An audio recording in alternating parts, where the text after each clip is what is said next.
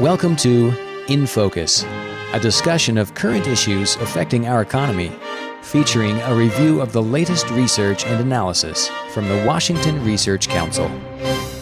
My name is Lou Moore. I'm the president of the Washington Research Council, and I have with me here today Chris Sjoblom, who is our vice president for research and also our house economist, as well as Emily Makings, who is our senior research analyst. So, Chris, what's up in the economic news of late?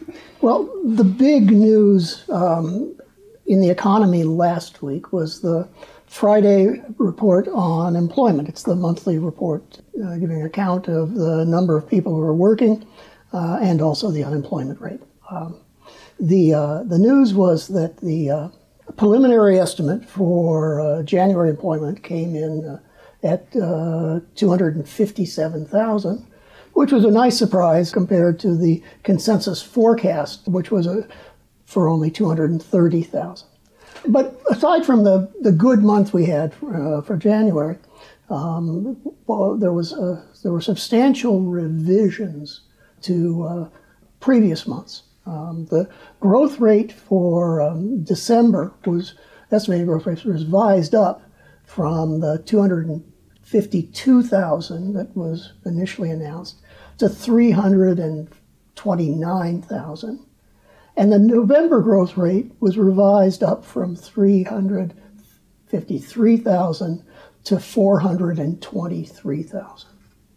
Uh, and then, as if that wasn't enough, uh, through the benchmarking pro- process by which the, uh, through which the Department of Labor, Bureau of Labor Statistics goes back and looks at actual counts of employees that come from the unemployment insurance program. Uh, they estimated that the employment level in October was 98,000 above what they had otherwise uh, expected. So if you add it all up together, the good news on, um, on Friday was about 400,000 jobs. Um, and it, it, paints a picture of, of, a job market that's a lot stronger than we had thought it was. Uh, unemployment rate came in at 5.7%, uh, a little bit up from the 5.6% uh, in the previous month, but uh, a lot of that increase was due to more people uh, indicating that they are actually out looking for a job, which in itself is a good sign. Mm-hmm. Um, it's, it, it raises the question as to what's going to, what is the Federal Reserve Bank going to do? The um, um, quantitative easing, that was the process by which the, uh, through which the, the Fed month after month was buying um, long term treasury bonds and also mortgage backed securities, has ended.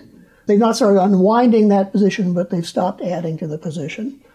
And, and the next step on the, um, for, for the federal monetary policy is for them to um, increase the interest rate they, they um, uh, charge for overnight reserves, the federal funds rate. It's right now just about zero, just kind of uh, the bare minimum, but um, above zero. And uh, middle of the year, they may start to rise. When they will actually rise uh, will depend upon some other factors. One of the amazing things right now is how low long term rates have been. Everybody thought when quantitative easing ended that uh, long term rates would start to creep up. But if you look at, for instance, mortgage rates, since mid November, mortgage rates, 30 year mortgage rates have dropped from 4% to 3.6%, uh, as measured by the Freddie, Freddie Mac survey, suggesting that something is going on in the economy other than just monetary policy uh, affecting those rates. The second thing that is that inflation remains very low.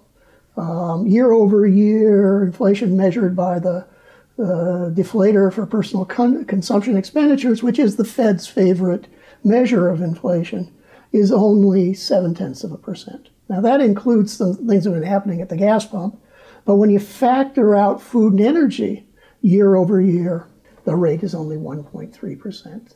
The target rate they, the Fed has for inflation is 2%. And until inflation gets up to that level, it's hard to see them really tightening monetary policy at all. There's a lot of fear of, of deflation getting in a, in, a, um, in a position where, where prices were actually falling. So, is the fact that interest rates are not going up, does that mean that demand for loans is weak? Is that it, the most it, likely? It means that the economy isn't completely healed. You know, the financial system is still is still damaged. People are unwilling to borrow. You know, the, what has been what has been the defining factor in this recession has been the low level of construction activity, uh, and homeownership has has plunged down to the level we last seen in the early 1990s. There's no indication that that uh, that's going to turn around soon, um, and the housing sector just absor- historically has, has absor- absorbed a, not, a large share of the uh, lendable funds that are out there. And until that comes back, things will stay, stay pretty loose, I think. Hmm. Interesting. Very interesting. All right, Emily, you've been keeping an eye on our health exchange in Washington State. What, what can you tell us about recent events there? Well, we're in the middle of the second open enrollment period for the exchange, which is um, what's set up under the Federal Affordable Care Act. The open enrollment ends on February 15th, and so far, as of the latest enrollment report, only 44,779 have newly enrolled in private plans through the exchange, and 87,528 have renewed their coverage through the exchange. And these are, they're not making their goals for this open enrollment period. Um, currently, they've hit about 53% of their goal for new enrollees and 67% of their goal for renewals. The Health Benefit Exchange Board expects a surge at the end, which is very possible, but the insurance commissioner is less encouraged by the numbers. And I thought it was telling that in around the December deadline for coverage that begins in 20, January of 2015, there was not as big of a surge as actually there wasn't really a surge at all, and there was during the last open enrollment period last year. Mm. So I'm skeptical that they can make their goals, but it's always possible. And uh, one other thing from this is that they, the Medicaid numbers enrollees are unexpectedly high, they say. And this has obvious implications on the state budget because the state pays for a portion of, of Medicaid costs with, the, with along with federal government. Okay, so I'll have to watch uh, and see. The, the uh, Exchange Board believes that there is going to be a big surge. Uh, Mr. Kreidler's skeptical. Mm-hmm. Well, we'll keep an eye on that. Well, something I've been keeping an eye on is transportation in our state, transportation funding. Uh, we all know the uh, price of gas is a lot lower than it's been for quite some time. Last year, Washington Roundtable uh, funded a study from the Boston Consulting Group about what needed to happen to fix transportation in our state. And one of the things they recommended was an 11.5 cent gas tax increase. We're now hearing rumors that a gas tax increase of about that size is being seriously discussed by the folks that can make it happen in Olympia. And so I wanted to just call attention to that and also call attention to a couple of the numbers that came out of this Boston Consulting Group study about uh, maintenance.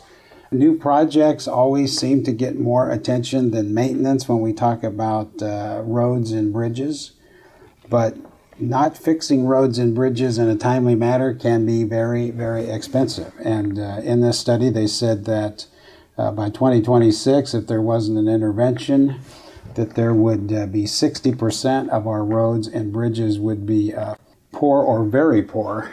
And uh, the, the, cost to, to fix, uh, to fix those issues goes up every year to the point that it would be over $5 billion a year in costs to the state, to drivers, as well as to the state uh, having to reconstruct a lot of these structures if this maintenance is not kept up while only 3 billion or 3.4 billion would be needed to completely eliminate this entire backlog of maintenance in both roads and bridges and bring everything up to a good or at least fair standard.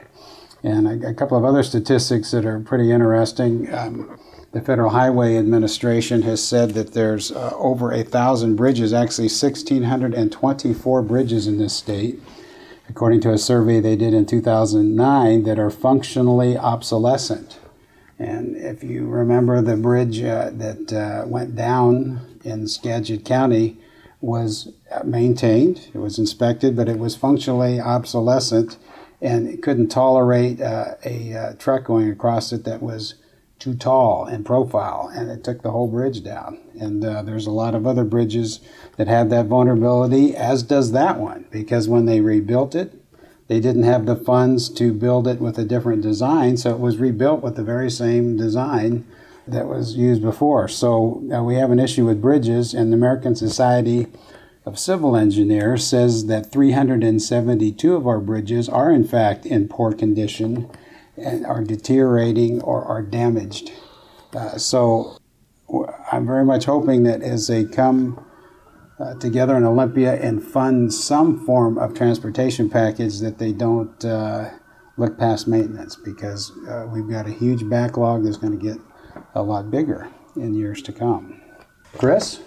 Another thing that, that caught my eye is a, a, report that was prepared for the Washington Climate Collaborative of uh, Governor Inslee's cap and trade proposal. The, the report was prepared by a, a, consultancy based in Salt Lake City um, called Ener- Energy Strategies LLC. They point out uh, one important thing, and, and that is that we are on a path to meet or nearly meet the goals that have been set in statute uh, for carbon emission reductions for the year 2020. In fact, we will will probably go well past that by 2021 when the first of the uh, Centralia plants is shut down, coal plants is shut down. But, but there were a long ways away that be hard to see how with uh, we're going to meet the uh, goals uh, for uh, 2035 or 2050 in statute without some sort of a, of a major policy push. Um, they've done an analysis of the economic impact of the uh, of the Inslee cap and trade proposal and, and find it costing the economy, uh, Washington state economy, about 42,500 jobs initially in 2016 when it's phased to come in, uh, with the job losses rising over time to uh, 75,300 uh, in 2035, the end of the horizon they're modeling you know, I, I think looking at that, I've, I've, we have yet to go over the, the study carefully, so I can't really evaluate it. But that's something I will be uh, on my work plan for the upcoming weeks. Absolutely, yeah. We, we, we wanted to drill down into this whole notion of carbon taxation and various yes. policies that would those are carbon usage. Yeah, these are these are you know kind of on the on the legislative agenda for this year because the governor has put forward a bill my sense is that there's that's really not going to be much action on this, but there will be discussion. Then uh, there's likely to be a carbon tax initiative circulating later this year, actually, and then and then going as an initiative to the legislature next year, and then onto the ballot in November 2016. So this is an issue that will be coming back again and again, and and even if it, nothing happens in this state cap and trade and or carbon taxes are going to be an issue nationally. So it's it's good to get to delve into them and get an understanding of what's involved with such policies. Absolutely so. All right, thank you very much. Well, Emily, you did a uh, you were lead staffer on a policy brief that had to do with uh, higher ed and the state budget, mm-hmm. and uh, you were going to give us a little bit more information uh, from that research today. So. Right. Last time we talked a little bit about tuition and the GET program but we thought we'd talk about the budget more today. It um, in the state operating budget, higher ed makes up about 9.2 percent of it of spending, and that's down from 11 percent in 2007-09. And one of the reasons the percentage has decreased so much is that spending on higher education is discretionary. Spending on programs like uh, K through 12 is largely mandatory, and so it's um, very difficult to cut when there's when there's downturn. But that's not the case with higher education. It's very easy to cut, and So, since the spending height in 2007 2009, spending on higher education was cut by $473.9 million. That's a 13.4% reduction. Meanwhile, K 12 was increased by 15% over that period. And um, human services were decreased by 0.4%, and all other areas of the budget were decreased by 7.1%. So higher ed bore the brunt, really, of percentage wise in the, of the state spending reductions. That's a significant group of statistics. Would you go over that one more time to just make yes. sure people so, digest that? So the since 2007-09, spending on higher education was cut by 13.4 percent. Spending on K through 12 education was increased by 15 percent. Spending on human services decreased by 0.4 percent, and spending on all other areas of the budget decreased by 7.1 percent. Okay, so more than twice uh, the, the, the, rate of reduction for any of the other mm-hmm. agencies. Interesting, and we've touched on this before. Uh, the legislature at least has suspended the ability of the university to uh, raise revenues through higher tuition. Right. So therein lies the lies the issue for this for the legislature during the session this year. Yeah, it's a struggle. Everybody recognizes that we need to invest in education and uh, and that, that we're not doing all that we should do in that field. But how do we stand it all up at the same time in an effective way right. uh, for our economy and our children's future? It's a it's a difficult topic, and uh, the initiatives have provided an impetus for K through 12. But uh, it's ironic that it's higher ed that's yeah. in some ways uh, paying for that. So. All right. Well, thank you, Emily. My name is Lou Moore, and I'm here with Chris Sjoblom and Emily Makings. We're all staffers at the Washington Research Council, and thank you for listening. In Focus is a production of the Washington Research Council, dedicated to providing timely, credible research and policy analysis supporting economic vitality and private sector job creation. Your tax deductible investment allows our work to continue. For more information, go to researchcouncil.org.